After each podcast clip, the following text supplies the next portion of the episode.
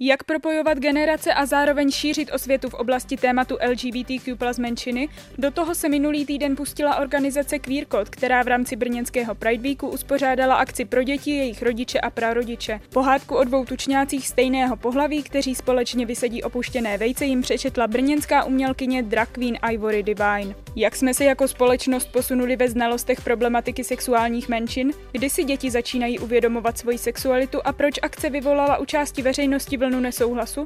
Dobrý poslech přeje Eliška Mádrová. Zaostřeno.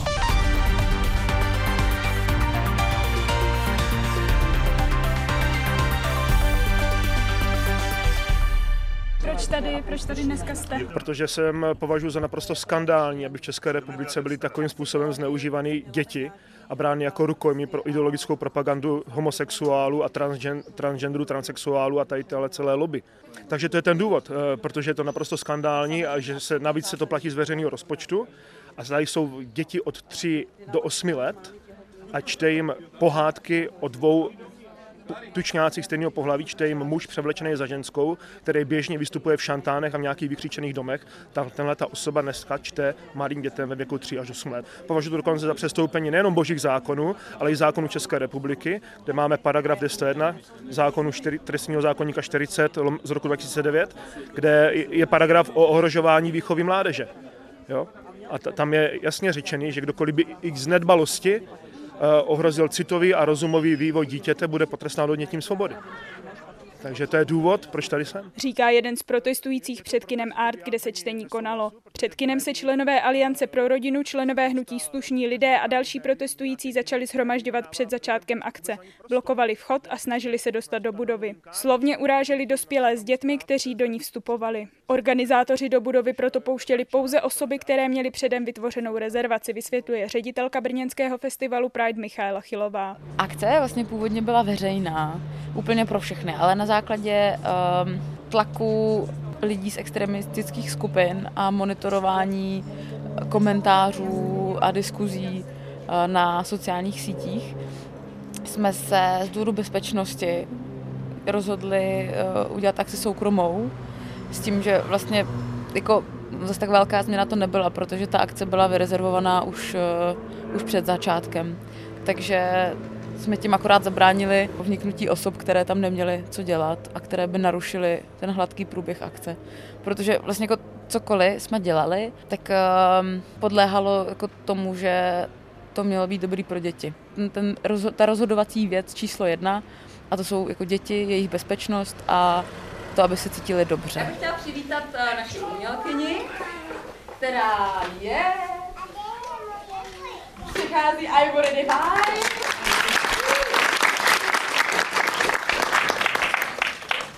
Tak, krásný dobrý den, já vás hrozně moc ráda srdečně vítám. Tak, hlavně vítám děti. Ahojte. Ahoj, ahoj. Já se jmenuji Ivory, mám takový zajímavý jméno. Tak, Královna. Jsem já? No, ano. Když vlastně jsem byl osloven, tak mě samozřejmě nenapadl důvod, proč ne. To je asi tak první věc, kterou bych řekl, protože je to prostě jako milá akce, děti mají rády prostě výrazné kostýmy a jako podle mě prostě jako je to úplně v pohodě a patří to nějak k tomu, protože děti prostě jako září, že jo, když vidí něco hezkého, něco třpitivého, prostě nějaký hezký kostým a tak nějak mně přijde, že jim to udělá radost, takže nevidím důvod, proč ne. Nicméně, a mimochodem teda nějaké genderové role vůbec neřeší, o tom jsme se vlastně přesvědčili jako tady, kde prostě nevzešel ani jeden dotaz, jako proč mám tak hluboký hlas, nebo proč jsem oblečený, jak jsem oblečený. Prostě to děti fakt jako neřeší.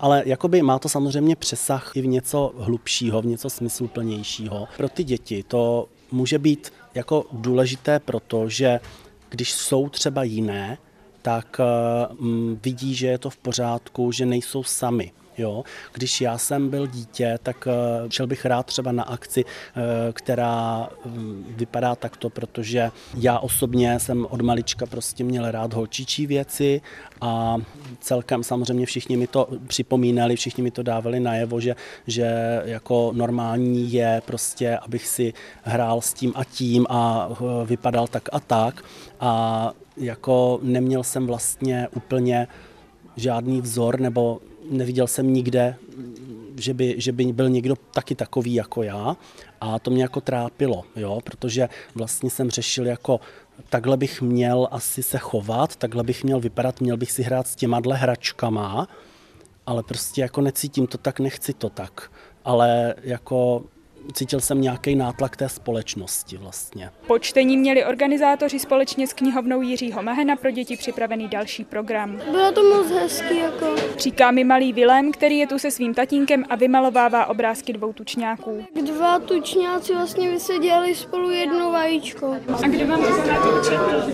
Nějaký pan, který byl převlečený za paní, měl to hodně dobrý jako, hodně promakaný. Pro nás to jako Když jsme to chystali, tak to pro nás vůbec výjimečné nebylo. Nebo nečekali jsme, že by to mohlo strhnout nějakou jako vlnu tak obrovského zájmu, protože celkově jako festival chceme pokrýt všechny věkové kategorie. Takže děláme program i pro starší lidi, pro mladý, pro teenagery i pro děti. Takže vlastně pro nás to bylo jako velmi přirozené to zařadit. Vlastně jako filozofie a koncept brněnského Pride Weeku je vzdělávat, zodpovídat otázky rezonující ve společnosti a pečovat. A na základě toho máme jako spoustu přednášek a věcí právě, které souzní tady s touhle filozofií a hodnotami. Měli jsme velkou vlastně vlnu kritiky, která za mě pramenila jako ze dvou nějakých zdrojů a jeden jsou extremisté a dezinformátoři a druhý jsou lidé, kteří neví vlastně o co jde. A i proto jsme tuhle akci vlastně dělali a natočili a dáme jim možnost se na tu akci podívat. Dodává ředitelka Pride Festivalu Michaela Chylová. Posloucháte Zaostřeno. Pronikavé analýzy důležitých problémů. Najdete je také na webu plus.rozhlas.cz, v aplikaci Můj rozhlas a v dalších podcastových aplikacích. O tématu sexuality a genderu a o tom, jak toto téma komunikovat s dětmi, teď mluvíme s Andreou Štašek z Institutu pro psychologický výzkum na Masarykově univerzitě v Brně. Organizace Queer Code, která festival Pride Brno pořádala, zařadila do programu akci pro děti a jejich rodiče a prarodiče. Jednalo se o čtení z drag queen. Zástupci Aliance pro rodinu i jiných uskupení před budovou Kina Art, kde se čtení minulý týden konalo, protestovali se slovy, že se jedná o ohrožování mravní výchovy mládeže. Jak byste toto jako odbornice komentovala? Jedná se o ohrožování mravní výchovy? Já bych asi se nejdřív vlastně zeptala, kde ti odpůrci berou informace, protože já mám pocit, že možná se tady míchá několik konceptů nebo jevů společenských. Máme tady na jedné straně drag jako performativní umění, které zahrnuje zpěv, tanec, herectví. Je to asi nejpodobnější herectví, bych si tak jako dovolila říct. Pak tady máme transidentitu. Mám pocit, že jsem hodně slyšela a viděla i v médiích, že se to s dragem míchá. Transidentita je jednoduše pocit, že tak, jak vám bylo zapsané úřední pohlaví, vlastně se vy necítíte. To znamená, když by mě zapsali úřední pohlaví žena a já si potom uvědomila, že se tak necítím, tak bych byla člověk s transidentitou. A pak teda v některých případech zazníval i termín transvestitismus, což je poměrně zastaralý termín, stejně jako fetiš je také zastaralý termín. Já bych dneska řekla, že převlékání se za jiný gender jako nějaká sexuální hra je, dneska se to nazývá kink a je to určitá sexuální praktika, dejme tomu. Ale to vůbec s dragem a s transidentitou nemá nic společného a mám pocit, že ti odpůrci právě tuhle informaci nemají a potom můžou nasedat na nějaké buď nepravdivé, anebo informace, které vytváří v nich strach. děti, které tam byly, to byl nějaký jako předškolní až školní věk, tak tam vnímají to, že tam sedí osoba v nějakém výrazném kostýmu, chová se mile a čte jim pohádku. Já si úplně nemyslím, že děti se zajímají o to, co kdo má na sobě, respektive co má pod tím, co má na sobě. Takže já bych řekla, a aspoň co vím z ohlasů rodičů i dětí z téhle akce, tak ta zpětná vazba byla velmi pozitivní a děti si to užili.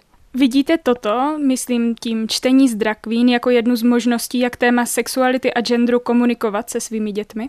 No, mě by to asi nenapadlo, jako nějaká vzorová příležitost.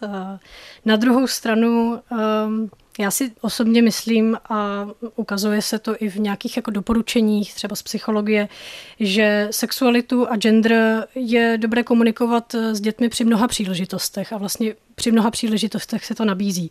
Například, když se bavíme o zvířatech a jak žijí, když koukáme na nějaký film nebo když nakupujeme oblečení. Tam vlastně narážíme na nějaké prvky sexuality, tak jak ji ve společnosti vnímáme, i na to, jak vnímáme gender, genderové role.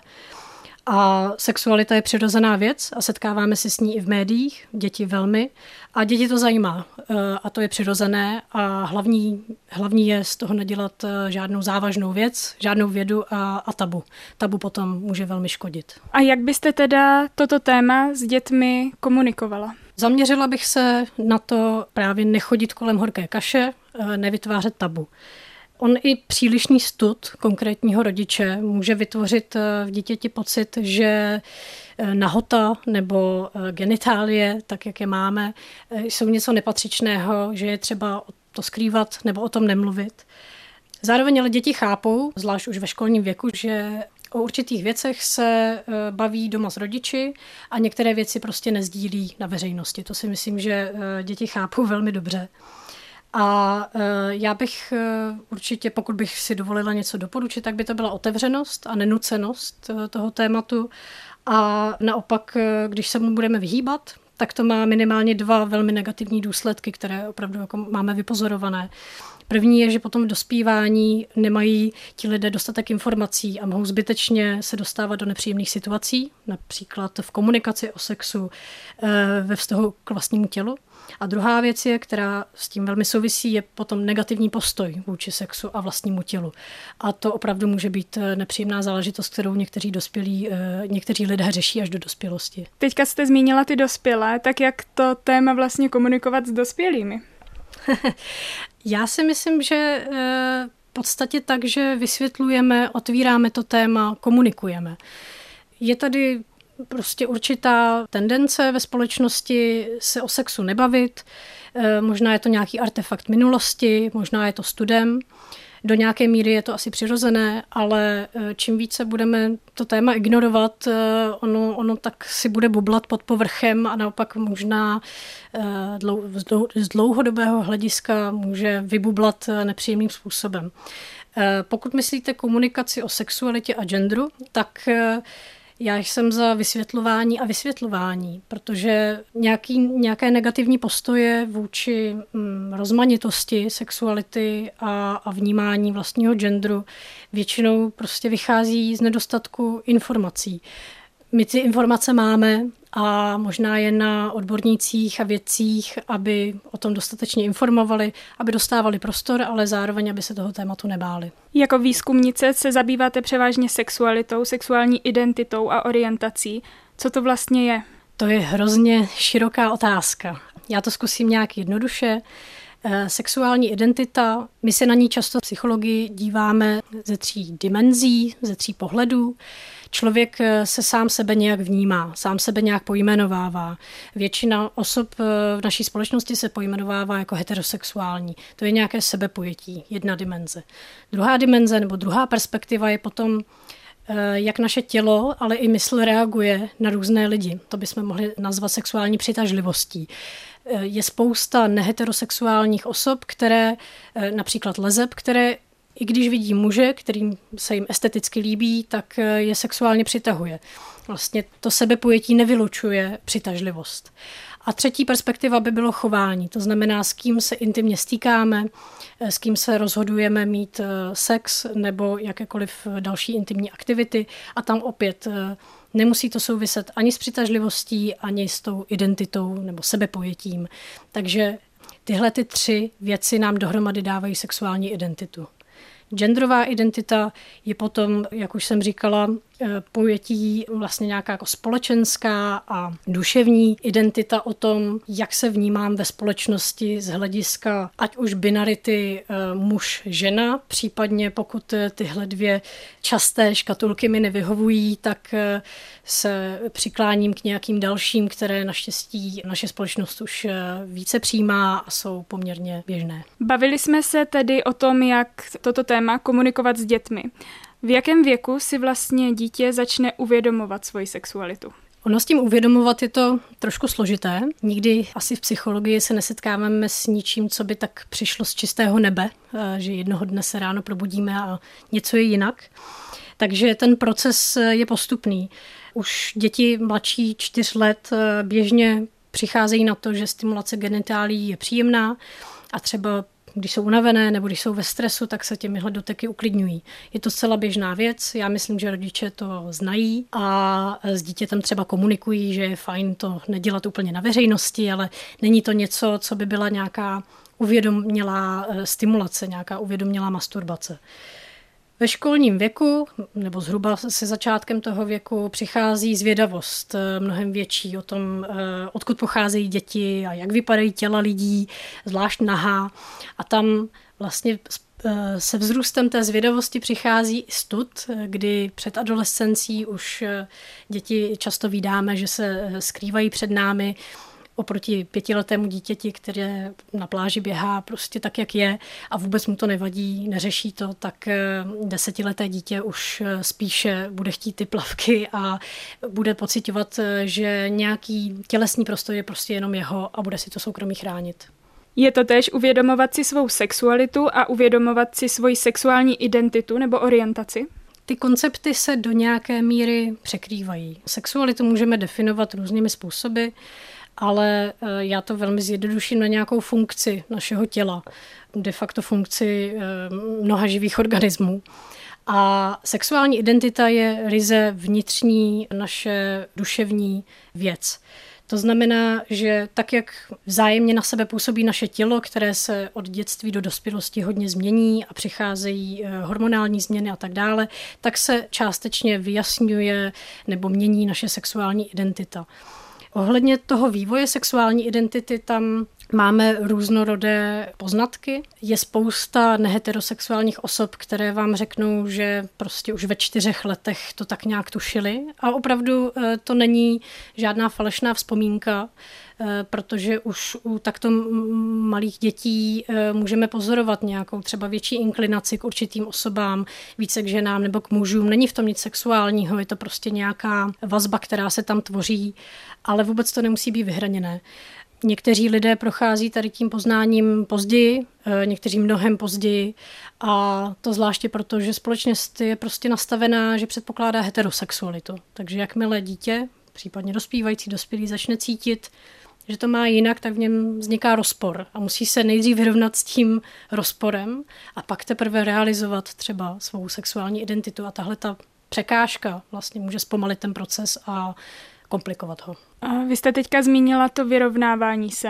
Jak to podle vás vypadá, nebo co se vlastně v tom člověku děje? Tam se toho děje hrozně moc a celý coming out, tedy vyrovnávání se a přijímání vlastní identity, která není většinová, je celoživotní proces. V podstatě v sobě si to asi člověk nějak vnitřně uvědomí, možná jednou, možná se to ještě časem změní, ale kdykoliv potom dělá takzvaný vnější coming out, to znamená, že si ten člověk zvolí, že chce tohle dát najevo, že to má nějak, tak se s tím setká kdykoliv přijde do nové práce, kdykoliv se přestěhuje a tak dále.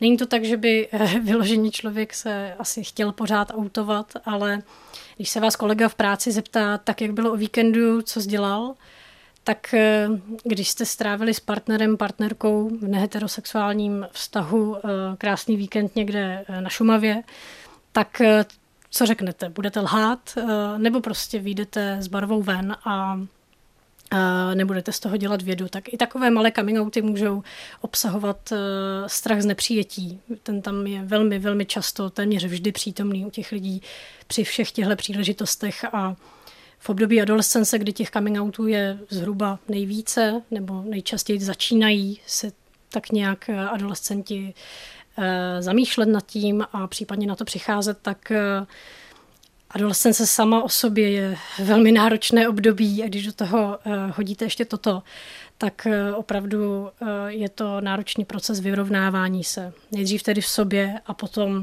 se strachem, jak to přijme okolí, rodina hlavně. To je velmi důležitý faktor. Když jste zmínila tu rodinu, jak by měli postupovat rodiče, když jim jejich dítě oznámí, že je jiné sexuální orientace než heterosexuální nebo například jiného genderu? Obecná doporučení jsou relativně jasná za mě. Já bych to shrnula do zachovat klid. Ona totiž se rodičům často zbortí nějaká představa o tom dítěti. A stejně tak nastoupí zase strach, například, že to dítě bude diskriminované, nebo že nebude mít děti, nebo že to bude mít v životě složité. Ale je důležité si uvědomit, že ten strach je toho rodiče. Že je, kdybych já byla rodič, takže je můj. A to dítě má taky strach v tu chvíli, protože vlastně přichází s něčím a není si třeba jisté tím přijetím, nepřijetím. A zároveň je to velmi niterná, intimní věc a v tu chvíli je poměrně zranitelné. Tím pádem odkazuji na to zachovat klid, jelikož tím strachem vlastně tu situaci nijak nepodpoříme a můžeme určitě ten strach pojmenovat, pokud to bude jako nějaká verbalizace toho, co se v tom rodiči děje, ale určitě je dobré na ten strach nenasedat nějakým chováním a prudkou reakcí jakéhokoliv typu. Druhá věc, kterou je třeba si uvědomit, ten rodič může být v šoku, může být zaskočený, ale pro to dítě už je to relativně stará záležitost, protože ještě předtím, než s tím vůbec takhle verbálně vyjde ven, tak už samo prošlo většinou docela dlouhým, až jako lety dlouhým procesem právě toho vnitřního coming outu, odhodlávání se. Takže je to šok pro toho rodiče, ale není to úplná novinka vlastně de facto. Takže já bych zdůraznila ten klid a hlavně to, že podpůrný rodič, podpůrná rodina je vlastně nejsilnější protektivní ochranný faktor proti další diskriminaci a zvládání vlastně přijetí potom společností. S větším otvíráním tohoto tématu se zvyšuje počet takzvaných duhových rodin. Jaké jsou v Česku vlastně podmínky pro jejich rodinný život? Pokud do duhových rodin počítáme jenom páry, tak páry hlavně bojují s tím, že nemůžou mít svatbu, nemůžou mít manželství a tím pádem, kromě toho, co to symbolizuje a že je to veselá událost a že jde o nějaký společenský veřejný slib, že si dva budou pomáhat v životě a budou se držet, tak jsou tady i nějaké praktické důsledky, například chybějící společné jmění manželů a to znamená, že tito dva lidé nemohou společně nic vlastnit, pokud si neoběhají různé plné moci a neustanoví se spoluvlastníky nemovitostní, ale vlastně v manželství heterosexuálních jinopohlavních párů je vlastně společné jmění automatickým statusem v manželství. Dále tam máme různé další právní nevýhody, nemožnost společného osvojení dítěte nebo pěstounství. Pokud jde o duhové rodiny, které zahrnují děti, tak mimochodem máme zhruba odhad, že v roce 2017 takových dětí v Česku vyrůstalo asi 2000.